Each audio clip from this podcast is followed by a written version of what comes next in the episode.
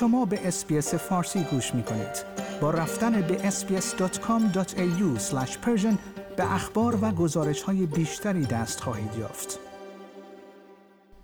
استرالیا و بریتانیا در نشست روز پنجشنبه از جمهوری اسلامی خواستند به اعدام و سرکوب معترضان پایان دهد.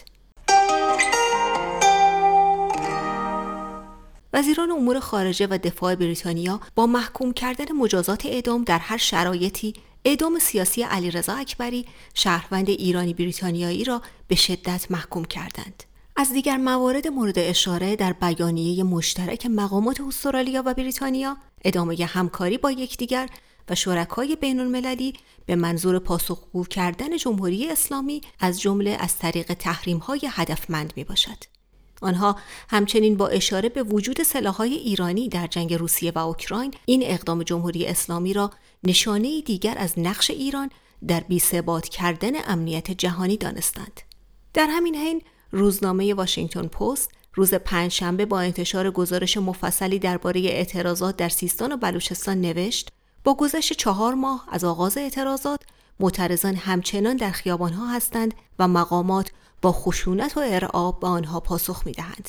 واشنگتن پست با تحلیل بیش از 100 ویدیو و عکس مصاحبه با شاهدان عینی و ناظران حقوق بشری و همچنین بازبینی داده جمعآوری شده از 17 هفته اعتراض از همکاری سپاه و لباس شخصی ها در سرکوب خشونتبار اعتراضات، بازداشت های خودسرانه، برخورد فیزیکی و شلیک به سوی غیر نظامیان در سیستان و بلوچستان خبر داده است.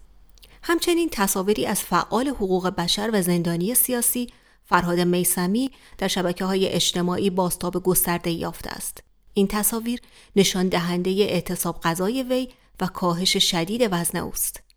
او در نامه ای از زندان رجایی شهر نوشته است که طی ده روز آینده آبی را که می نوشد را تلخ خواهد کرد تا نشانه ای از روزگار تلختر از زهری باشد که حاکمان جمهوری اسلامی از جمیع جهات برای همگان آفریدند.